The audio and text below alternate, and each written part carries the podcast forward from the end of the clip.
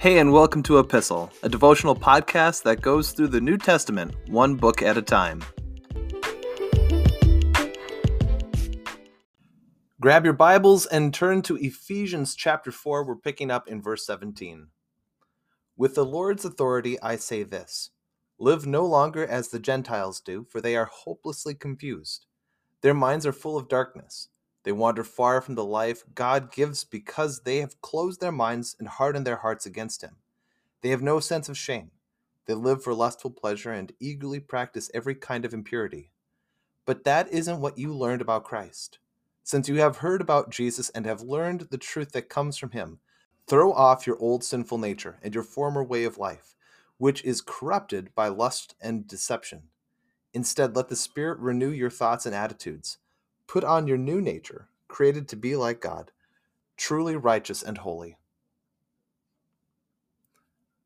Paul takes a little bit of time to target specifically the Gentile lifestyles that most of this church in Ephesus would have been coming from. For the Jews, as Paul looks in their direction and he teaches and brings correction to them, he tends to focus on them to be able to trust in Christ and not in their ancestry. Salvation is not based on their obedience to the law or about conforming Gentiles to the ways and practices that they used to that came from Judaism. For the Gentiles here, Paul tells them to trust in Christ and the promises that God gives them, assuring them that their sins are forgiven and that they have eternal life, that they are now recipients of the promises that God gave to the people of Israel all those generations before.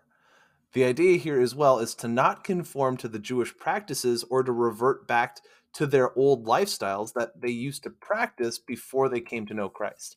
And it's important to clarify here that in Christ, things are different now. Goes back to the fact of what Paul has said before that there is neither Jew nor Greek or slave or free, that you are all one in Christ. That means that there are lifestyles and choices that diminish the work of Jesus, that would call into question, well, did Jesus really have to die on the cross? Avoid that. That is what Paul is getting at.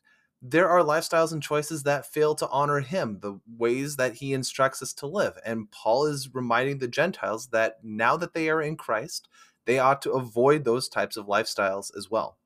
To live in a way that reflects exactly whose kingdom you belong to. And Paul enters into uh, a theme, rather lengthy theme here in the book of Ephesians, about talking about taking off the old sinful nature, and he points to putting on the new nature found in Christ. And I say that this is lengthy because this goes all the way through from these verses to Ephesians 5 21.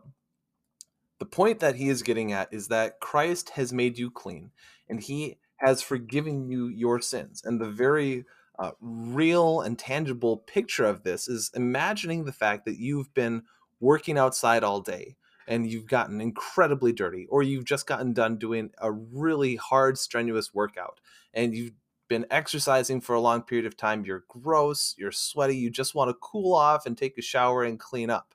And that's exactly what you do. You come in, you shower off, and you clean up, and you put on fresh, clean clothes right? That's the idea of what it means to be to freshen up.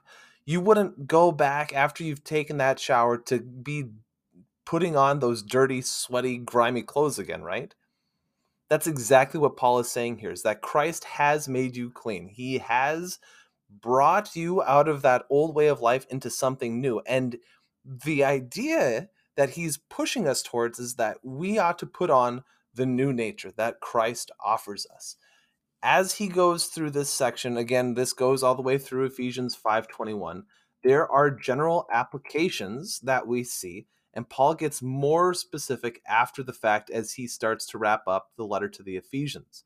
For us today, as we consider all of these things, what sort of practices and behaviors are in the world today that Christians should avoid?